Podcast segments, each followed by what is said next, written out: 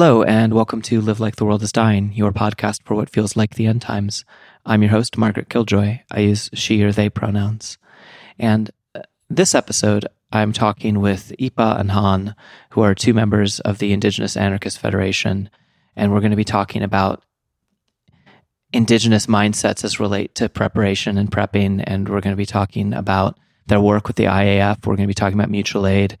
And you're also going to hear me be a little bit more nervous in some of my questions than I than I often am, because there's a a strange tension for myself as a a white colonizer in North America to be learning how to get in touch with the land, and of course, you know, learning from indigenous people is both important, but also this path that is absolutely it's a there's a, a line to walk between appropriation and learning from people and also of course continuing colonization and continuing forms of oppression and so we talk about that as well on this podcast this podcast is a proud member of the channel zero network of anarchist podcasts and here's a jingle from another show on the network.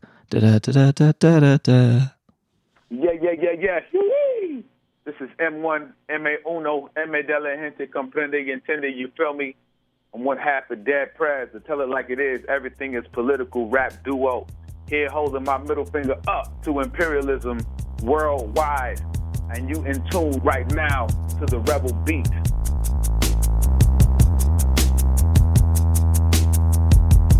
The Rebel Beat is a monthly podcast of radical political music across different genres and across different continents. It's the mixtape to a riot against police brutality. It's your nightly newscast set to bass and beats.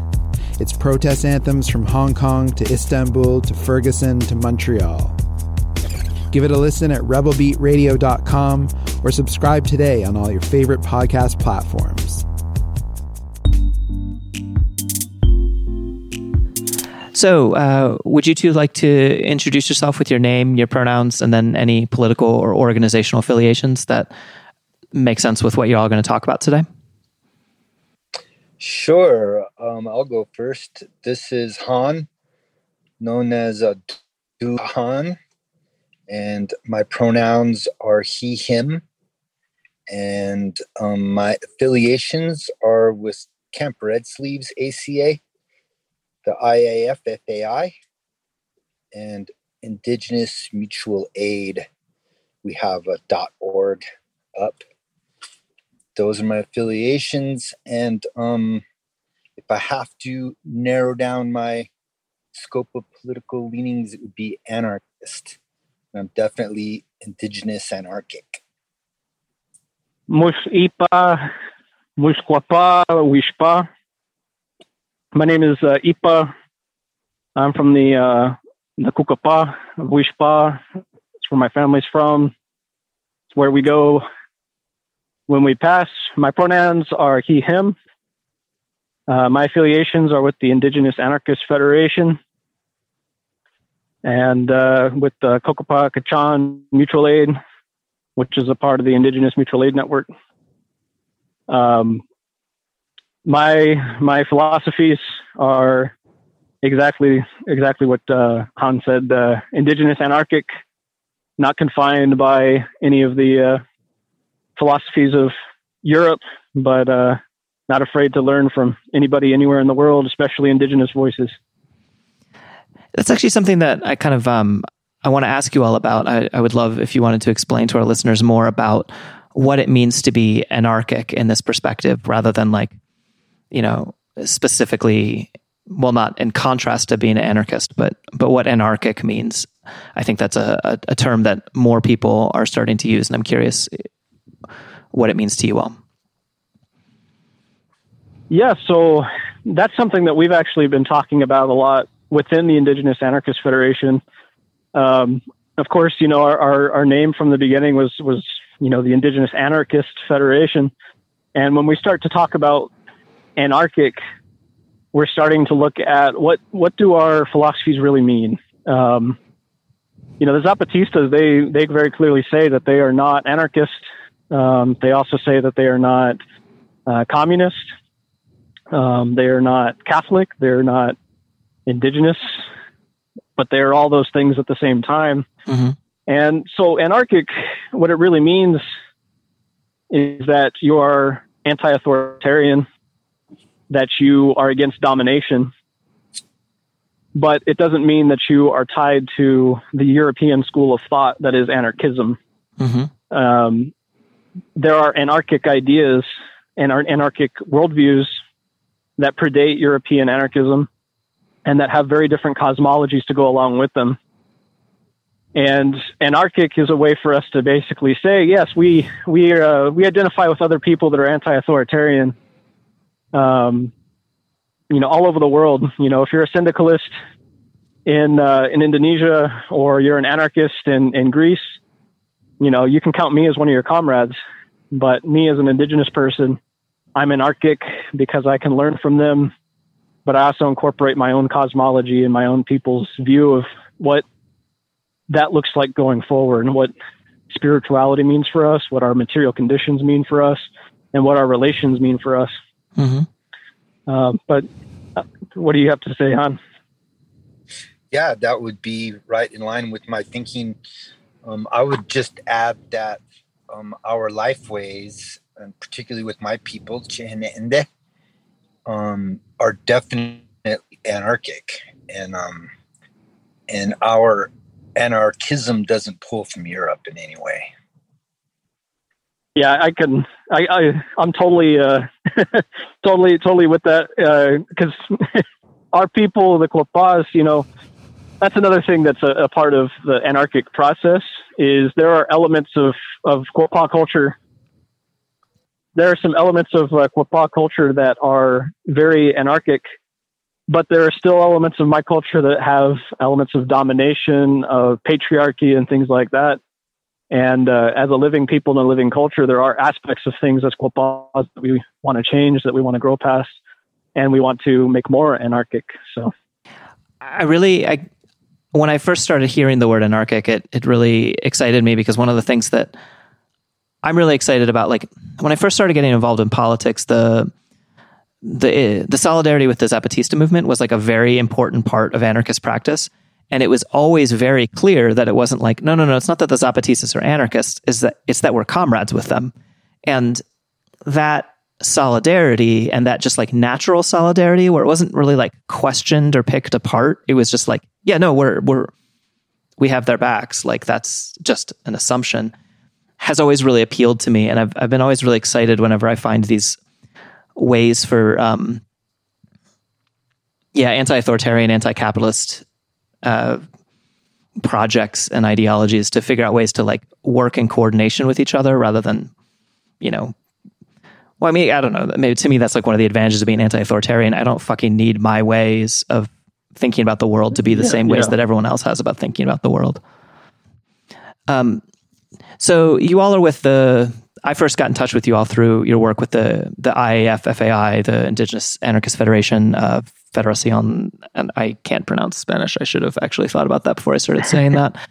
Um, Anarquista indígena. Anarquista no indigenous. um, can you, for folks who aren't familiar, can you kind of briefly explain what that project is about? I think this is a better one for you, Ipa. I appreciate that.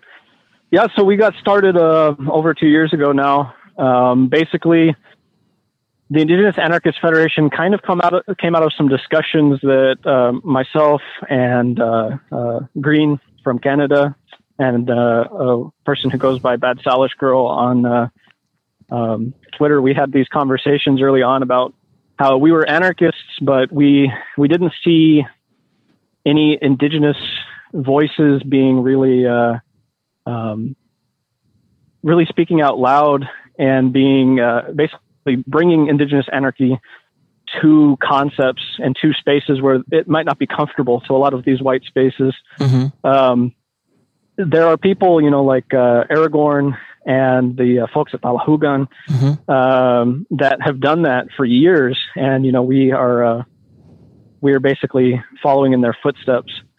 But the Indigenous Anarchist Federation was a way for us initially just to connect together as Indigenous anarchists that we're disconnected. Um, some of us live in, in you know reservations that are re- very rural. Some of us live off the reservation. Um, some of us live in, in big cities that uh, have you know anarchist communities, but you know there's not necessarily a large indigenous uh, presence in those those mostly white spaces. So the Indigenous Anarchist Federation was created to bring us together and to really start to have these discussions about what does anarchy mean as an indigenous person? What does um, anarchism offer us? Um, what does an anarchic world and anarchic future look like? Uh, with a view for those different indigenous cosmologies and understandings of the world. And the IAF has grown massively from that. It's been a great place for us to discuss, to um, shift conversations, to make sure that uh, decolonization and um, concepts of not only uh, material decolonization but psychological decolonization can be brought forward to people that want to decolonize. Mm-hmm. Um, you know, there's there's a decent number of, of white comrades who legitimately are interested in decolonization, um, but they they didn't really know where to go or who to ask. Mm-hmm. And uh, this is like the first step in that journey for a lot of them is you know us helping provide those resources. Um, but again, at the end of the day, this was really built for Indigenous people, mm-hmm. for us to come together and for us to discuss things on our own terms and in spaces where people who have those indigenous experiences can um, feel safe and have those those interesting and challenging conversations. Yeah. So one of the things that I think has been giving, uh, at least I've been running across a lot with the IAF, is that you all have been doing a lot of work recently about preparation, um, whether it's like preparation for revolt or preparation for uh, more intense struggle, and also kind of an implied preparation for sort of apocalyptic apocalyptic stuff. And I was wondering if you could talk about your work on that, and then how how that ties into an indigenous perspective. Sure. Um, yeah, I think what I want to say first is that the apocalypse happened for us already. Yeah. And a lot of our um, experiences, you know, both learned and inherited, are um, going to be useful. Mm-hmm. it seems in in uh, present and future times. So, um, and also for me on my side of things, as far as um, Red Sleeves Camp Red Sleeves goes, you know, we're not necessarily looking to join anyone's revolution. Mm-hmm. Um, this is it's it's happening. It's been happening, you know, for you know against the Spanish for 500 years, and uh, more recently with the Anglo people. Um, but yeah, so prepping is like a way life, you know. Yeah, it's it's how we came, it's how we move, and um, yeah, so. Yeah, and I'll add to that, like part of part of what has enabled indigenous people to to cling cling onto our existence here for so long has been our ability to be resilient and to survive. Mm-hmm. Um, you know, not not every tribe is that lucky. There there are tribes that have been completely wiped from existence. In my area, out of the eight tribes of Baja California, the peninsula, uh, only five remain to this day three were completely wiped from the face of this earth. And uh, the Kiliwa are doing their very best to remain, although there's only a dozen of them left. And so survival for us is something that we, we have to have. We, it's, it's not a choice for us. Um, but it's something that the colonizer wants to take from us. And this is something that, you know, if you've ever um, been an indigenous person and you've lived on the res, um, or if you're an indigenous person and you've lived in the city, you see both in both cases, indigenous people are very disconnected from the earth. Mm-hmm. They're very disconnected from traditional ways of uh, surviving off the land. Um, you know, I've got relatives that, you know, they, they know how to dance, they know their songs, they know some of the language, Uh, but when it comes to actually going out into the desert and making a living and being able to survive without any uh, any type of assistance, um, they've lost that way. And it's it's not through any fault of their own. It's because their grandparents and their parents were took, taken to boarding schools and had that knowledge erased. There was no, it was an end of the path for that type of survival knowledge. So part of what we talk about with prepping with the IAF is to bring back those those methods of survival because without them, we are at great risk of, of losing our people. Mm-hmm. Um, it's not a choice for us to be survivalists. It's something that we have to do in order to ensure our continued existence. Whether or not there's some great revolution or it just is continued survival for us over the next, you know, next five centuries, um, we have to make sure that those skills are passed on and that our people still are given the opportunity and the ability to uh, continue forth for generations. Yeah. Oh. Yeah. One of the things that, you know, when I first started looking more into apocalyptic stuff and like talking to people about how like there's this weird realization that the apocalypse isn't the end of the world like it is for lots and lots of people but apocalypses happen a, a lot. Not that this is like an acceptable thing, but just like thinking about, hmm, how am I trying to say? Realizing that North America is an apocalyptic landscape that has just been like settled, um, colonized and settled mm-hmm. by people who caused that apocalypse, um, you know, from whom I'm descended. And it, it influences my understanding of the apocalypse a lot, even just from this weird point of view of like, um, ways of life seem to be often what's destroyed in an apocalypse, often in a, a positive way, right? Like the, the the fall of a capitalist society might be an apocalypse, but it's one that most of the individuals will probably survive, even if the way of life doesn't survive. And it's just, I don't know, I don't know where I'm going with this. just something I think about way too much.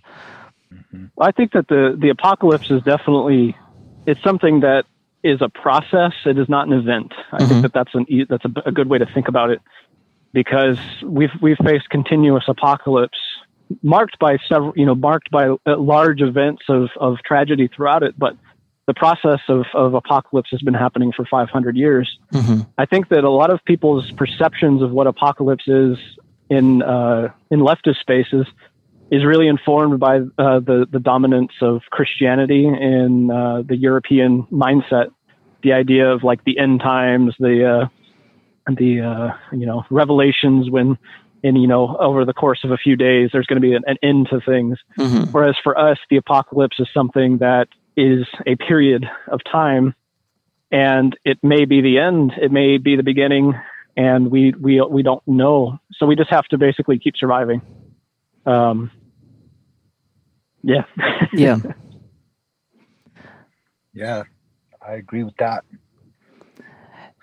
Do y'all want to talk about your own like kind of individual like preparation and survival planning that you all do that might be useful to people? I guess I could uh, jump in here. Um, I think I said I mentioned this earlier. It's it's more of a, a process, and it's not something that um, I'm doing one day and then not the next. It's sort of a, mm-hmm. it's an ongoing and evolving process of skill building, and uh, and it involves just being out on the land as much as possible. And sometimes it just means being out on the land and just sitting there and watching, you know, what is happening. And uh, I've learned a lot of things just doing that um, accessing water in tight spaces because I noticed some bees going in this little crevice and then couldn't, you know, see the water, but I knew that there was something in there. And at first I thought it was going to be a honeycomb or something, but um, there was water in there. So that was a place to, to access. I don't know how much water was, you know, in that space, but it might get you to the next place we could get some water. Mm-hmm. So things like that, you know, um, just kind of you begin to notice the more time you spend out there. Um, I think another thing I want to say about that is I don't know how possible it is um, in the degraded environment to actually live off the land. Um, so I can kind of blend prepping and and doing what you can, you know, on the land um, to subsist and survive. Mhm. But you know, I hope I'm not giving up too much game here. But um, making caches is important. Mhm. Putting things away that um, we're going to need later, and especially things that are really hard to get, especially if you know you're in a small group or alone. Um, one of the big things is going to be fat, and one of the easiest ways to store fat right now, you know, in this modern era with what we have available is coconut oil. Mhm. That's what's available. And, you know, it has end dates. You kind of got to rotate your stock and that type of thing. But, um, but having caches of things that you act, that are essential for survival and fat is going to be one of those, one of those things, unless you can take down an elk or another big game animal that you can render fat from, and which is probably not a good idea if you're on your own. Mhm. Um, Mhm. so just thinking in in those kind of a broader context, you know, of using what's available um, from capitalism and settler colonialism in combination with some traditional skills of trapping or you know of trying to get smaller game that you can actually manage without getting injured which is another big thing you know not getting hurt Yeah. Yeah. taking your yeah yeah and taking your time you know and just paying attention sometimes i think the um if you find yourself lost out there let's just say for example you're just out on a day hike somewhere and you suddenly realize that you don't know where you're going or where you've been it's probably a good idea just just to sit down right where you are if it's safe Mhm. and just like collect yourself for a moment you know and that that habit that you build being out on the land by just observing things like that um, could save your life Yeah, and I'll say that that's that's I think what is very different between like the indigenous mindset of prepping versus like like the prepping culture that is so prominent in America. You know, the rugged Mhm. individualism and all of that. The But bunker mentality. when those people see, yeah, yeah, when they with the settler mentality, when they see Mhm. an elk, they see a resource. You know, when they see deer, they see something that they can uh, they can harvest. Um, they don't see the deer as a friend that can tell them when other people are coming. Uh, they they don't understand the cycles of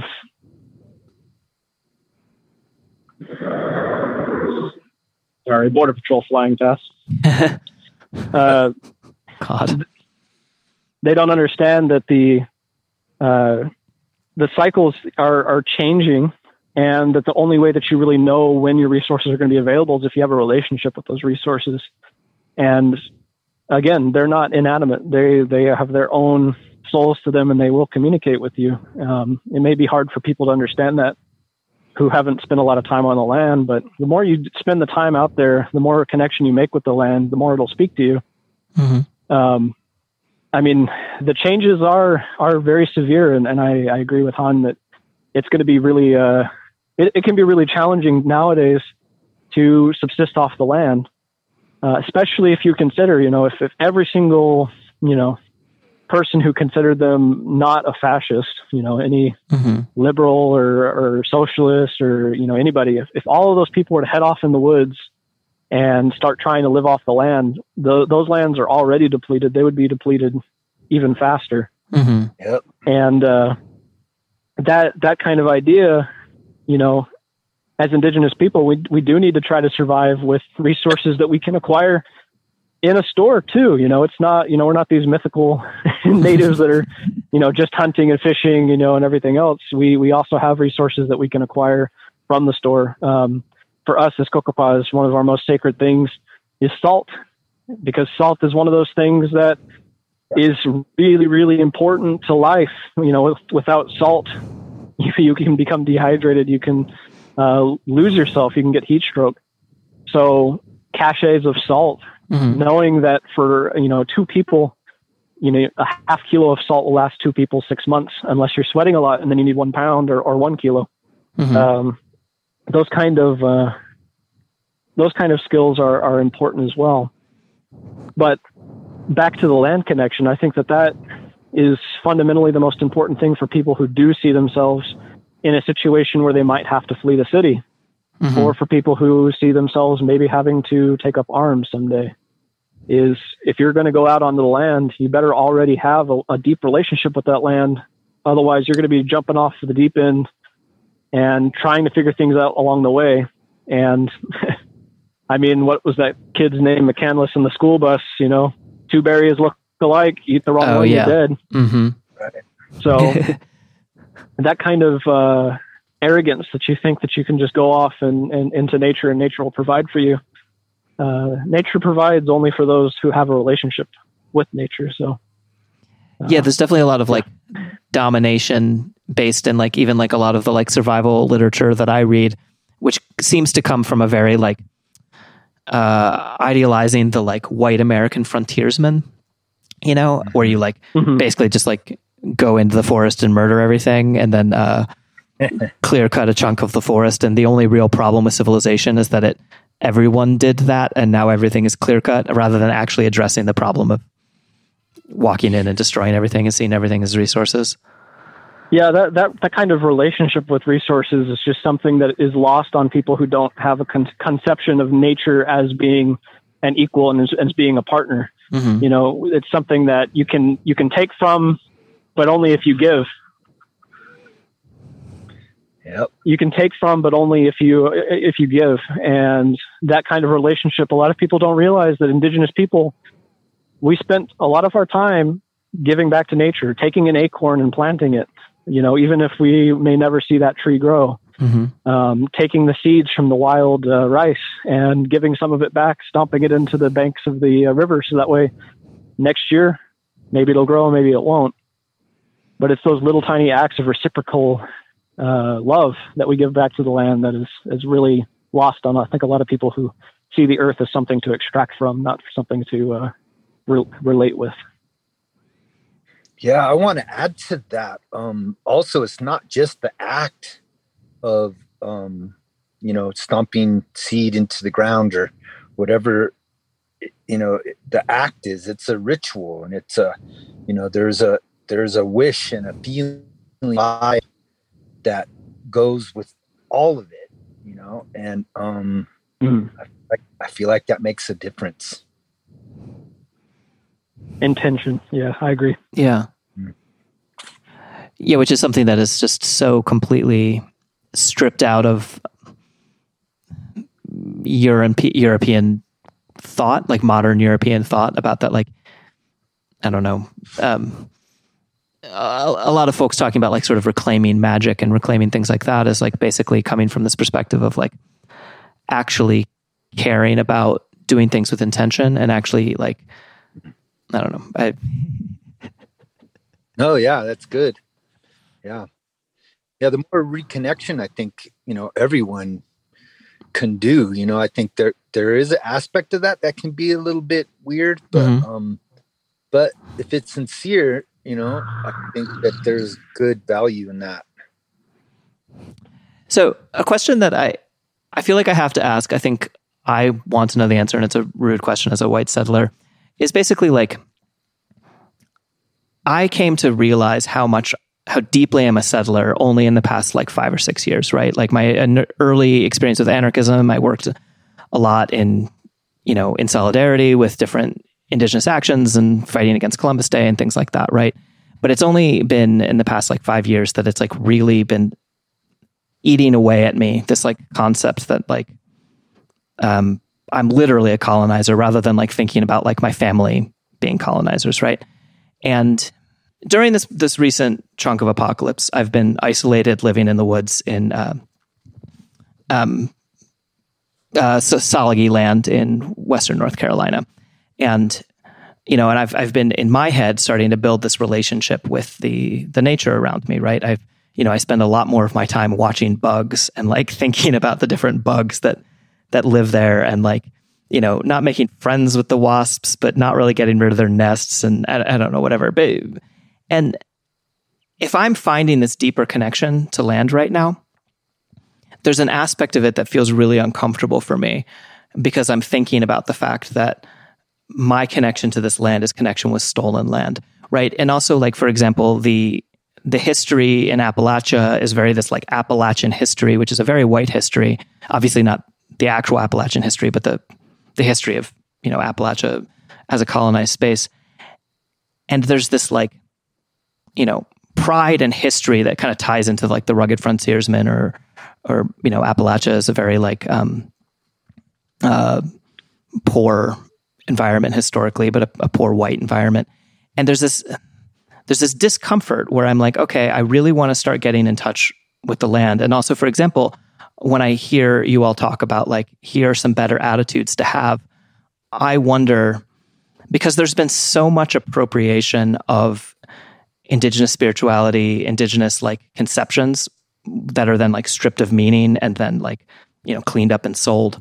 How does one mm-hmm. engage mm-hmm. as someone who is a, a settler colonial like myself?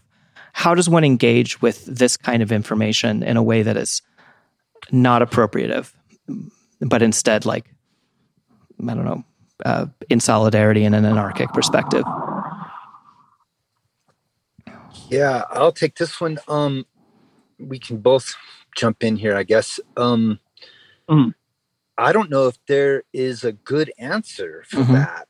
Um, I think that, well, well, as you were talking, I was thinking about how it isn't about us. It's not about me. Mm-hmm. It's not about anybody who's alive right now, really. And um, what we do now sets the stage for what comes later and like we said earlier um you know we know what what the best intentions you know what happens with that but but we we i think having a sincere heart and doing our best and learning to be learning to accept that uncomfortable feeling is huge mm-hmm. Um, and I think that, you know, I talk about this. I, I go into these big umbrellas, you know, I go into these big esoteric kind of uh, ways of thinking about this stuff. But, you know, eventually civilization is going to be gone. Mm-hmm. And everything that people know now won't even be a memory, you know? Um, I think at that point, you know, who are we as human beings? You know, there's no civilization. We're living on the land, and I hope this is a true story. you know, for humans to be able to survive on this planet. But I think thinking in those terms and thinking about the people who come after us and doing the best we can here and now and taking the criticism, the self criticism and the outside criticism and, and all the discomfort and using that to, you know, it's not about self improvement, but it is about that at the same time. So, you know, whether we can survive on the land, you know, is one thing, but are we as a species, as human beings, going to be able to set up a world going forward for whoever it is, you know, mm-hmm. generations from now. Was that too much? no, I, I, think that that's that's that's right on with the, especially the discomfort. I think mm-hmm. that if you're if anyone is honest with themselves and is truly trying to engage and trying to develop a relationship with the land, you're going to have discomfort. Mm-hmm. Um, even indigenous people, um, Lord knows, you know, a lot of us are are, are more disconnected than than we uh, than we want to be, more disconnected than our ancestors were, and so every act of relating with the land is is is uncomfortable because you know it's a it's a thing that we will never have perfected, no matter how hard we try, and no matter what anybody tells us. Um, it's it's something that is uncomfortable. And for, for non non natives, for, for people that are trying to relate with from the land, I can I can only basically pass on the wisdom of, of my elders, and that is the land speaks to you as a person. Mm-hmm. You know, if if you open yourself and you're willing to deal with the discomfort. One second, I got a border patrol helicopter flying over. God damn! I don't know how loud it is. Oh, it's it's not coming through. Um, okay, good. Um, so, if you're willing to deal with that discomfort and you're willing to relate with the land, then the land is going to teach you and it's going to teach you your own lessons. It's not something that anybody else is going to be able to give you. And there's no real value in replicating, um, you know, or, or appropriating indigenous lifeways because if you are a settler and you are trying to just copy what indigenous people do, again, the whole way that those indigenous people created a relationship with the land was through their own experiences, through mm-hmm. their own histories, through their own um, their own relations. And if you try to step in on that, you're you're not actually building a relationship. Only you as a person can build a relationship with the land. Now, settlers, of course, like everyone here, if you're a settler, you're on stolen land. But the land is stolen simply because the people who have relation with it are gone and there's no more uh, there's no more communion with that specific spot of land. Mm-hmm. But once again, as long as you come with own desire to connect with that land and with the openness and the and the uh, solidarity to allow indigenous people to also reclaim and interact with that land and you can build those relationships.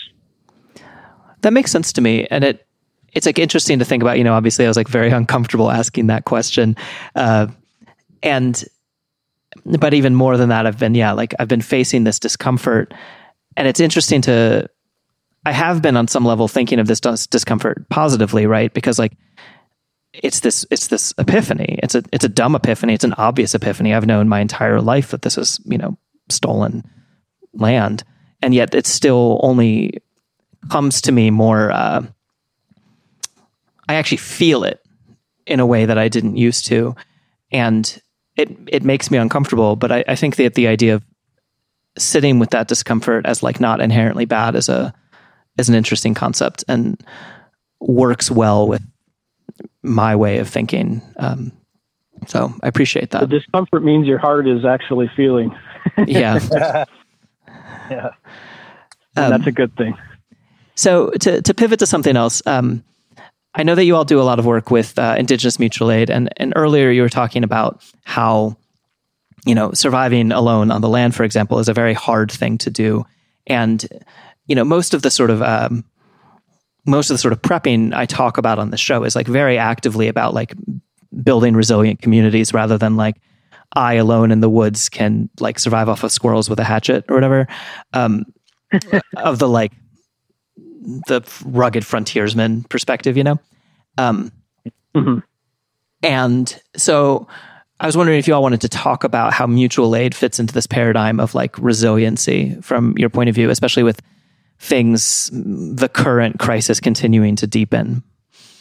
Yeah, mutual aid is, you know, we, we've been having these kind of discussions recently um, where mutual aid, a lot of people see it as a task um, or a like job description or as a reaction. Mm-hmm. But mutual aid, I mean, even if you want to go to the European side, uh, Peter Kropotkin said, it's a factor of evolution. Well, mm-hmm. indigenous people, our stories tell us mutual aid is a part of creation and existence. Um, all of our stories are filled with animals helping each other uh, or trying to take advantage of each other. And there's always that fight. There's, you know, the predatory side and then there's the mutual aid side. Mm-hmm. And uh, mutual aid is, is one of those things that gives strength. That's, you know, what our stories teach us. That's what our lived experiences and our history teach us it's that we can't do this alone. Mm-hmm. We can only do this when we come together. You know, my tribe, we um, we were lucky enough to live outside of America for most of our existence. Um, we're now cut in half. Half the tribe is in the United States, and then some of us down here in Mexico. Mm-hmm. Um, um, but because we were in Mexico for quite some time, we leveraged that to help our uh, guerrilla Apache comrades come down here and uh, hide out when they needed to. We have uh, Apaches that are a part of our family history because they came down here when they were in need of respite. They needed rest. They, you know, needed to take a little time off from the fighting to gather themselves. And uh, that's that's part of the mutual aid. Our homes were open. Our our stores of corn were theirs to have. Mm-hmm. Um, and when we see mutual aid developing nowadays, it's it's kind of the same thing. We need to have open homes. Um, we need to at least, you know, if if you know you can't trust somebody, you can at least feed them. You can at least give them a place to stay, and you can send them on their way. Uh huh. And that kind of thing, that little tiny act of of community mutual aid, is what is going to enable us to survive. If you're willing to you know, if you hear on the radio that somebody needs uh, salt or fat, um, and you're willing to go to your local store and, and buy a industrial sized thing of it and drive it up and leave it on the side of the road near where they need it and let them know that it's out there, that's mutual aid. That is going to make survival possible. Mm-hmm. So mutual aid is again not an act. It's not a reaction. It is a relation. Mm-hmm. And that relation is something that we need to cultivate and we need to expand and we need to explore.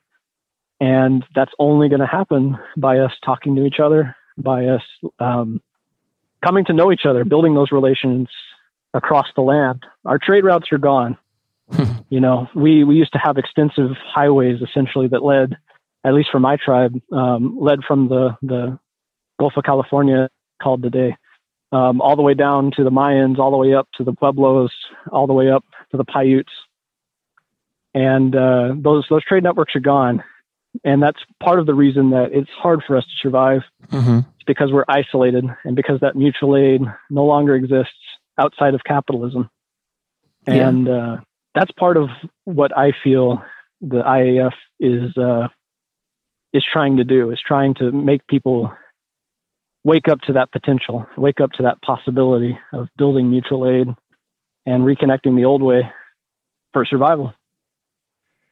Yeah, I'd like to add a little to that. Um, mm-hmm. You know, it's also ceremony, and and uh, we have a food exchange ceremony, and that it makes a difference in our in our outlook on life. You know, knowing that the exchange of food is a part of life and without that you know it's not an upward trajectory.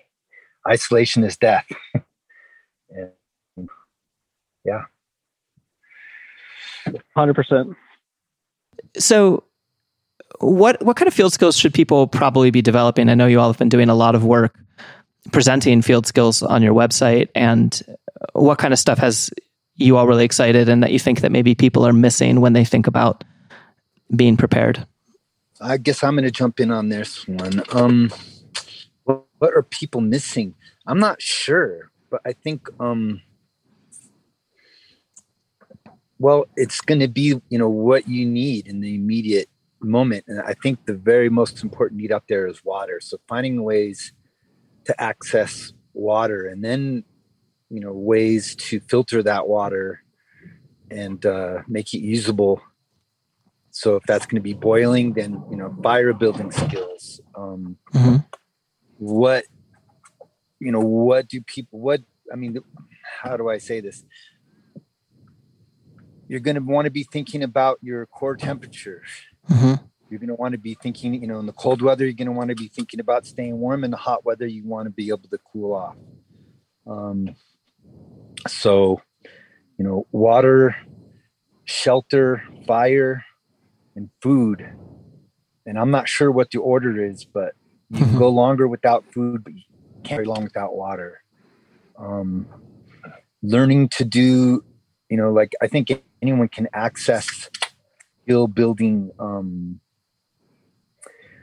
mm, how can I a curriculum? I don't know what to say here, but um, there are plenty of books out there, and there are courses out there that you know you can take varying you know degrees of, of difficulty but nothing can replace getting it as close to to um, real life as possible you know how are you going to behave when you're dehydrated do you mm-hmm. know are you going to be making good decisions when you're dehydrated you know i mean making one misstep when you're dehydrated making one bad choice could lead to your death mm-hmm. you know?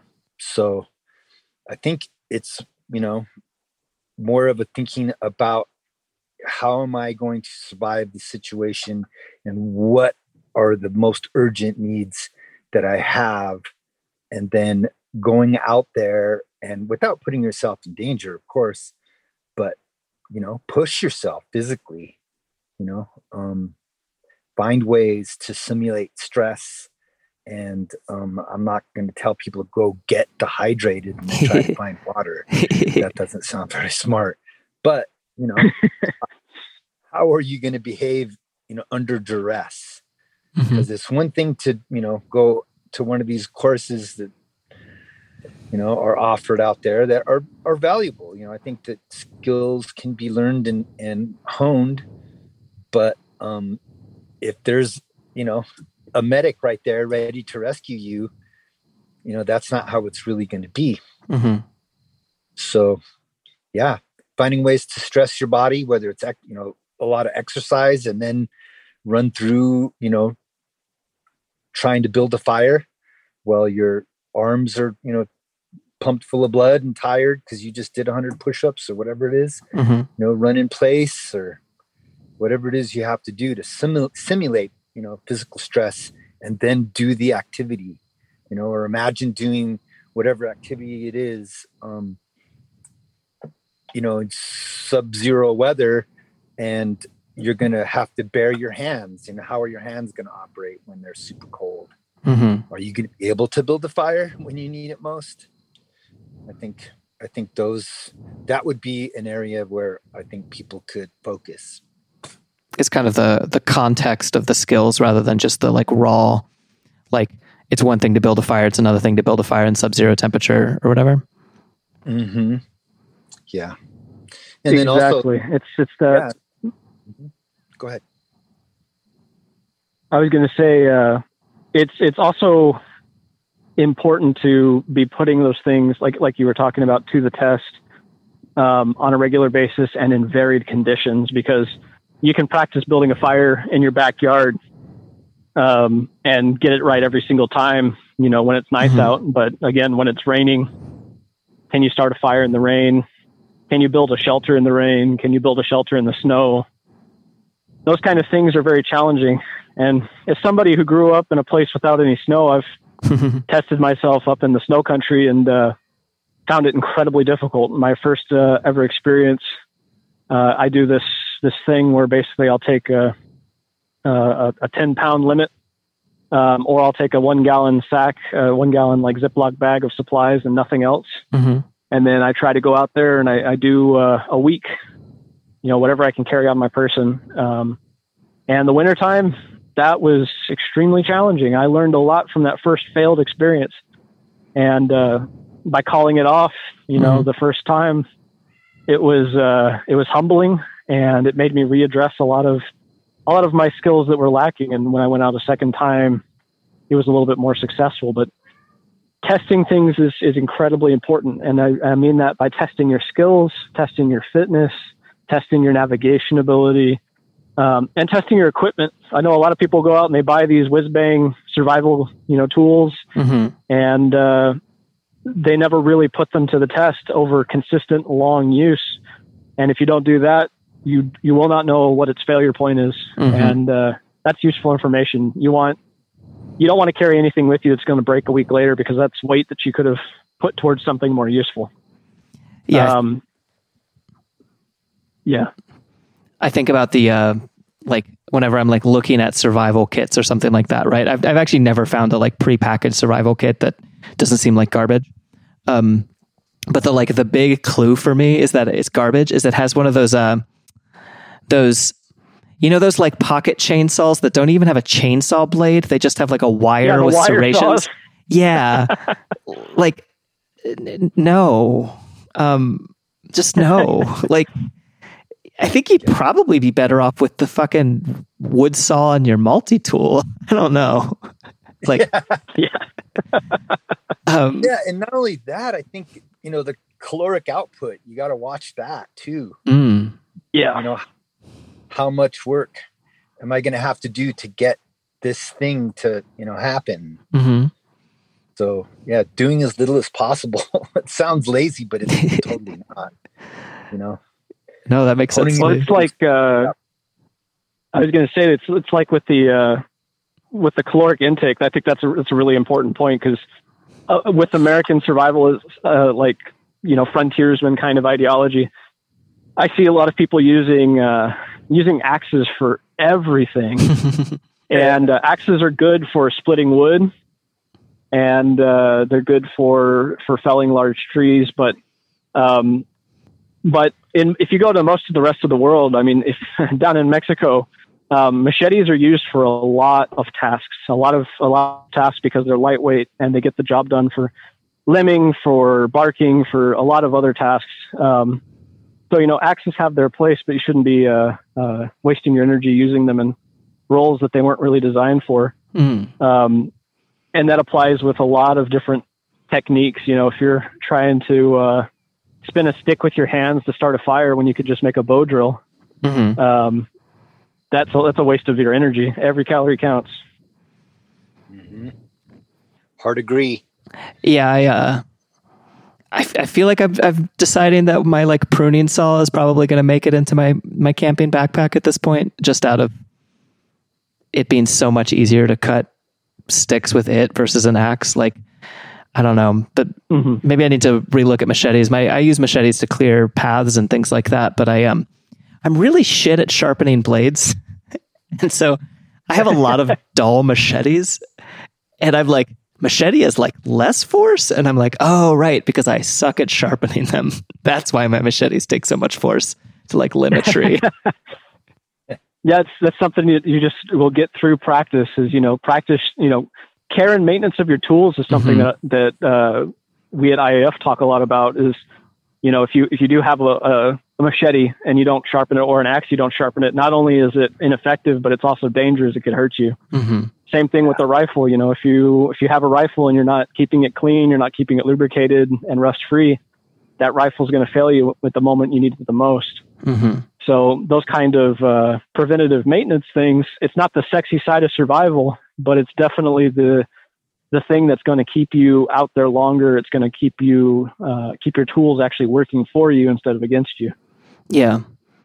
And what you were talking about knowing the failure place of your tools, like I don't know, that that makes a lot of sense to me. I, I think about even just like dumb stuff like, you know, when I used to hop freight trains, I would carry a spork, I'd carry a titanium spork everywhere.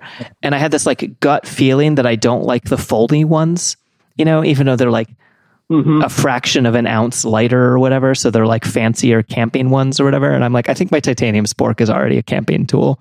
Um, and, and, and it's just, I don't, I don't know why I, I used to really love my spork because I ate every meal with it for years. And, you know, it, it's not going to break. And like, I like that about it, you know? Yeah, old faithful. Yeah. what are some of you your, go ahead.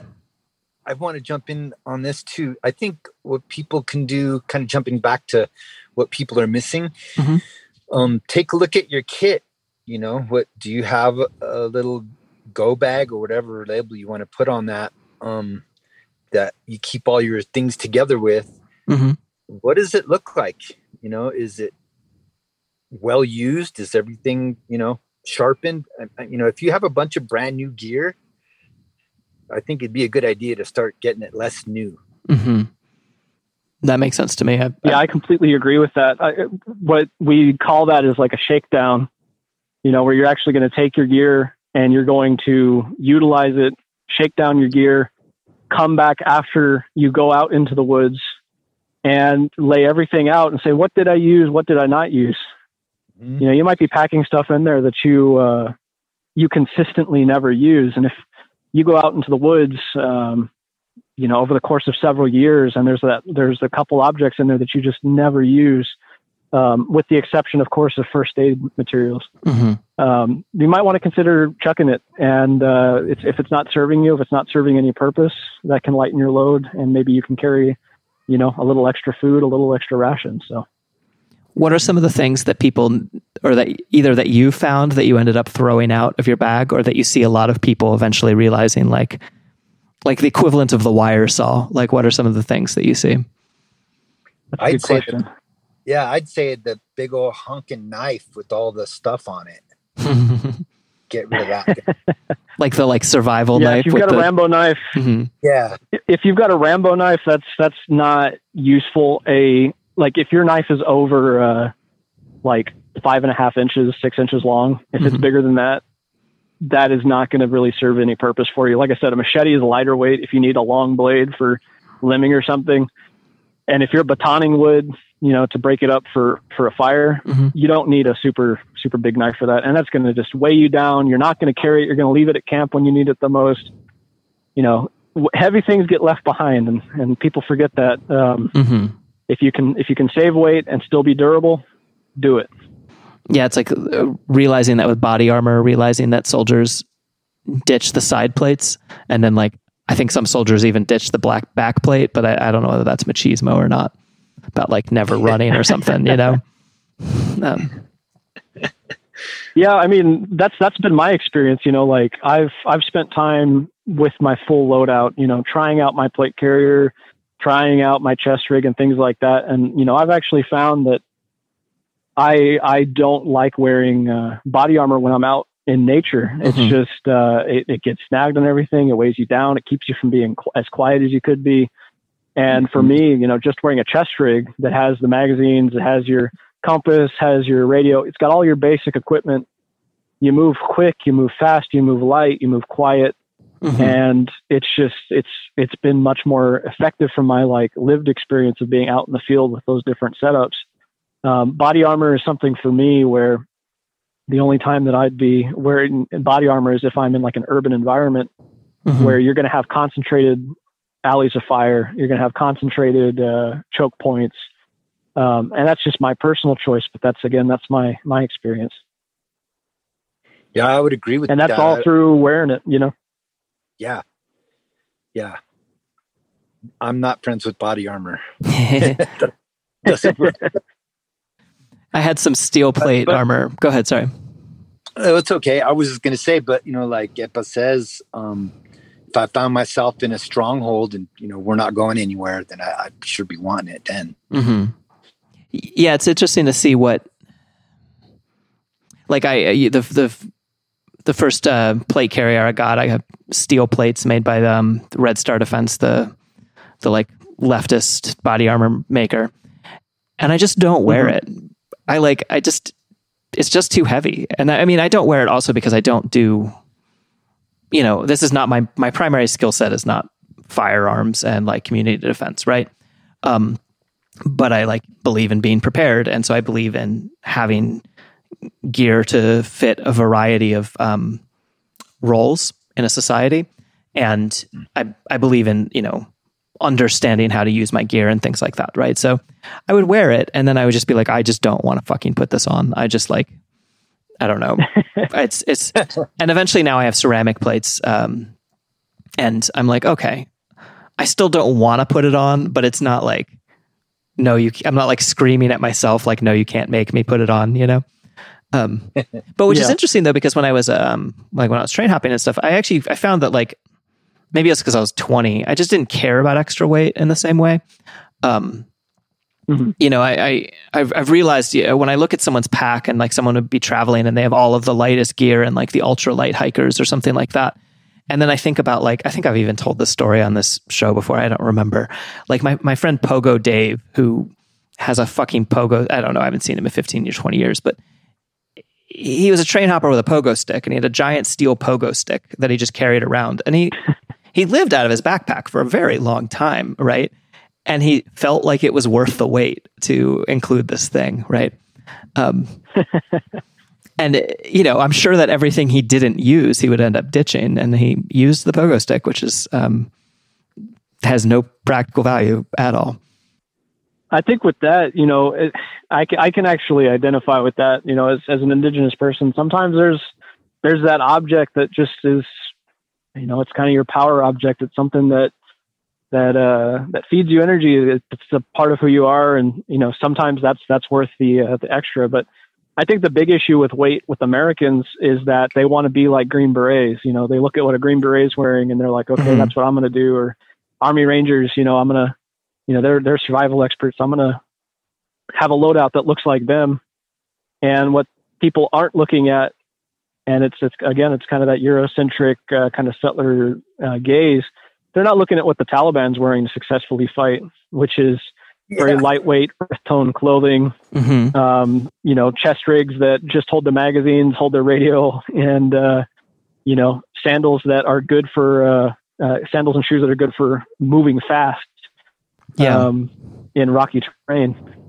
Yeah. So it's it's kind of one of those things where when you're looking at what your own loadout's going to look like, take all the romanticism out of it and just try to be as practical as possible. Um, indigenous people, I mean, if you look at the way that our ancestors were fighting, um, they were fighting slick and clean and fast. They they didn't have a whole lot of uh, of junk on them. mm-hmm and uh, they mainly relied on things like caches and stores um, that were pre-hidden, pre-located to hold their supplies, so that way they're not rucking everything with them everywhere.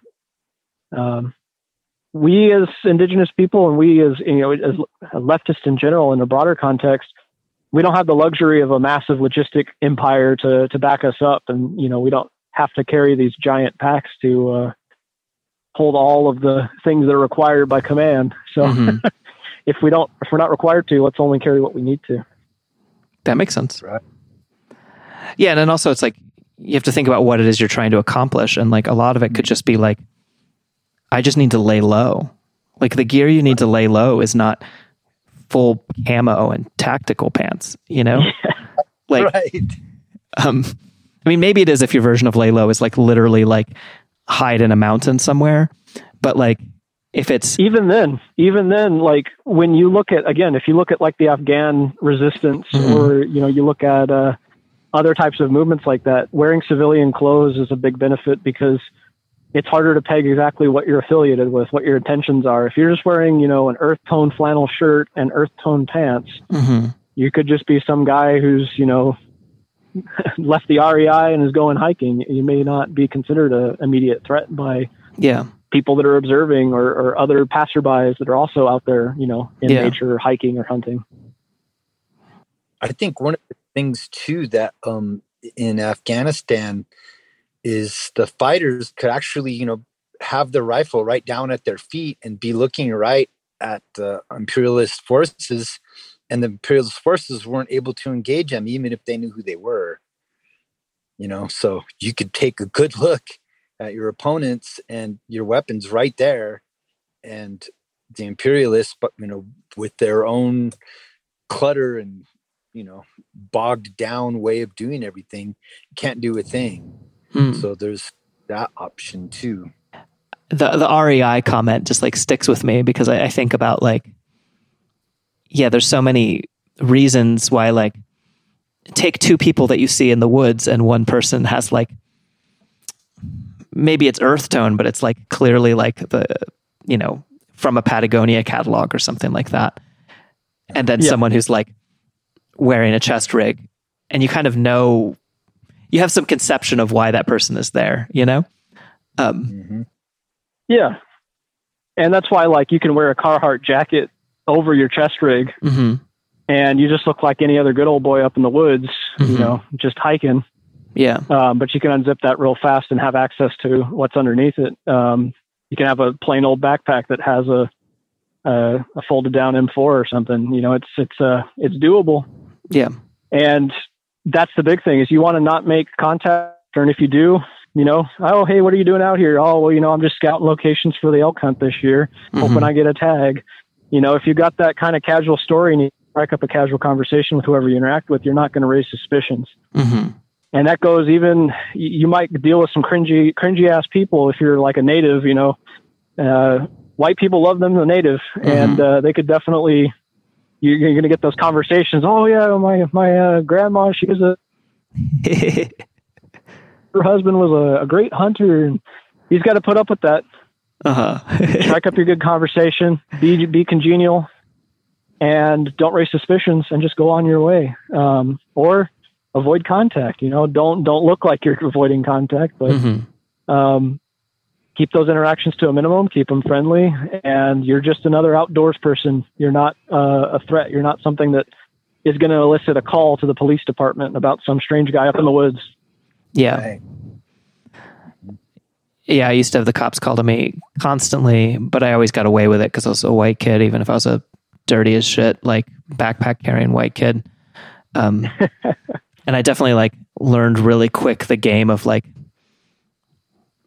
what you need to say to like end police interactions, you know, like what you need to do to be like, oh, I swear I'm just like a, you know, like I'm not one of those dirty kids. You can just leave me alone or whatever. And like, like pl- playing into people's expectations of you is a really interesting, sometimes kind of oh, dark yeah. thing, but worth doing. Well, and external symbols are another important thing to think about. You know, as an indigenous person, hmm when you have interactions like, you know, when I have interactions with Border Patrol or other things like that, one of the things that helps make those interactions go by faster and with less uh, uh, less problems for me is having external identifiers that they can relate to. Have like you know a, a popular college sports team, have a, a Browning or a Cabela's logo on your hat. You know hmm those kind of little external identifiers say, "Hey, I'm I'm like you. I'm an American. You know, I'm yeehaw, Yeah. uh, America first, all that good stuff." but you're not going to be getting into any deep, weird political places. You know. yeah. Yeah. I mean, I don't have any. Trouble with that one. I knew people kept support our troops magnets on their cars back when that was the thing, or they'd keep them in the car, you know, and then they would be like, it would be setting up a tree sit somewhere or something, you know, and they'd be like, okay, we're we're gonna go set up this tree sit. Time to put a support our troops magnet on our car, and exactly. yeah, It's those little tiny skills for survival, and like when we talk about field skills, hmm it's it's not all about you know crafting a fire or making water or making shelter you know those are incredibly important things but it's anything that leads to your survival and your continued freedom hmm and anything that you can do to maintain your state of being free and being alive that's a survival skill that's a field skill worth cultivating and worth uh, exploring That makes for sense. I feel like I want to talk about um like what what you carry around you. Mhm. Uh, did that make any sense? What what you do every day? You know, like having a lighter in your pocket all the time, having some kind of cutting edge, you know, a small blade or whatever it is that you can carry, but having stuff on you all the time, because you know if if you do get in trouble, it you know you're not. It's not. You probably won't have access to your full kit hmm at that moment. You know, it's going to be what you have in that moment that is going to get you through to maybe get to where your kit is or whatever. hmm But um, yeah, always having a you know a small knife or some kind of knife on you, um, a lighter. You know, always have a water bottle. You know, in your bag or whatever. I carry a, a courier bag around a lot hmm and uh, oh yeah, I have a. It's not a full IFAK, but I have some clotting agent and uh, um, tourniquet and a pressure bandage in there, you know, and just stuff like that. Oh, I have a little leather ne- needle and uh, some um, dental floss hmm that's in there, you know. So just stuff like that, just having it like at hand all the time. For anyone who's listening, dental floss makes great emergency thread, basically for sewing. It's very very tough thread. hmm Yeah. So I try to think in those terms too. You know, not just the the big kit. You know, of Mhm. course, have that stuff, but yeah. well, uh, for any of the indigenous kids that are like listening to this podcast right now, like I just want I want to let them know you don't have to be Survivor Man or Les Stroud like right off the banks. You know, you know right off right off the start. You can start preparing and learning to survive with little things like that, like your everyday carry kit. Getting yourself a pocket knife. If you never owned a pocket knife, that's a big first step. And that's a step towards, you know, honoring your ancestors and towards learning to survive. Learn how to safely use your knife, learn how to sharpen it. That little tiny step goes a long way. And anybody can learn how to survive and prep. You know, like I said, in our communities, we've been denied a lot of that traditional knowledge. Mm-hmm. And uh, it's something that you can take those little baby steps and start working towards it. So when you hear us talking about going off in the woods and surviving for a week, um, that's not that's not what you're going to start off doing. and uh, you can work your way up to it. But anyone can learn how to survive. I know even if you're one of those people that you know, like when I was younger, like to be on the internet and like watch you know, lots of uh, TV and stuff like that. Well, that land connection is something that you can cultivate and you can build. Those survival skills are something that you can do, and it's uh, it all starts with a single step. And if you don't have a pocket knife, that's always the good first step that I always recommend to people. I had a Bulgarian friend who survived the the fall of, um, you know, the Soviet influence on Bulgaria, and at one point she noticed that I was like walking around with. I didn't even have like a backpack, but I had enough of a bag in order to have like several bars of food, maybe a sandwich, like, and uh, mm-hmm. and a bottle of water, and and you know, she's like, you have you always have food and water on you, and I was like, yeah, yeah. When what if I don't know when I'm going to find it again? And she was like, well, that's very Bulgarian of you. And, uh, you know, and, and, I think it makes sense for like, um, any situation where you're like, well, I, I, I know that things can change. Like my access to the grocery store can change. My access to money can change, you know, at any point. Mm-hmm. I think COVID nineteen has been a wake up call for a lot of people. You know, a lot of a lot of my friends here, you know, my my my Cocopah and my Quechan friends are talking about you know, survival for the first time, talking about growing food for the first time. You know, when you could go to the store and we had just bare shelves and we were not getting uh, commodities quite the same way that we were, um, that was kind of a, a wake up. And I think that people have started to see that, you know, the illusion of, of regular food and regular water and access to resources is an illusion that can be very swiftly broken. Mm-hmm. And uh, as we lurch further and further into fascism, uh, especially for communities of color. Um, we're going to have to have those alternatives. So building that that infrastructure, building that dual power, building our own survival capabilities, and also building those communities of uh, survival and resilience. Um, it's all something we can work on. Um, yeah. Well, I think that's a that kind of covers most of what we what we were talking about talking about this time, and I'm and for anyone who's listening, you all are going to be, or some folks from IAF are going to be back on talking about a lot more specific skills in the future, I hope. And, um, but if, for anyone who's listening who's interested in either uh, getting involved, um, if they're Indigenous, or being supportive in other ways, like how can people get in touch with you or support your work or whatever? Well, for um, the uh, the main the main location to find us is the uh, is our Twitter account, which is um, at IAF underscore underscore FAI. And uh, that's that's a big source of information for us. We're also on uh, Facebook. Um, and then we have some individual mutual aid projects, which, uh, Han, if you want to talk about.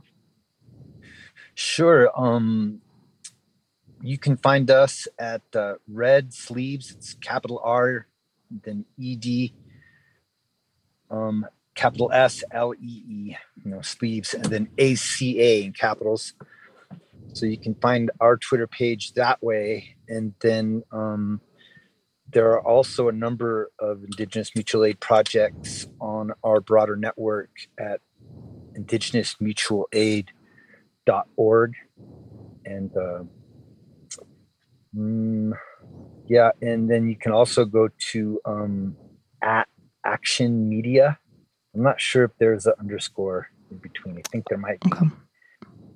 But um, and if not there, that and at indigenousaction.com. Uh, that that's Klee Benally's uh, thing happening out in Flagstaff, Kinłani.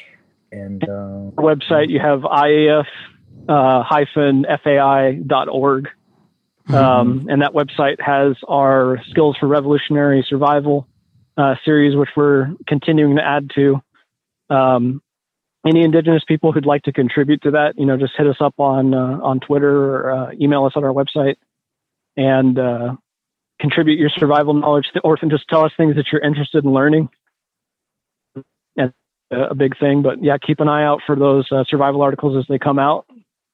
Um, very excited to be providing those resources for uh, our future. Thank you so much for listening. If you enjoyed this podcast, I would first and foremost recommend that you look into the organizations run by our guests this week. And in particular, if you have the means, please consider donating. Red Sleeves has a, uh, a monthly fundraiser that they use to maintain their mutual aid efforts. And you can find more information about that on their Twitter, which is at Red Sleeves ACA.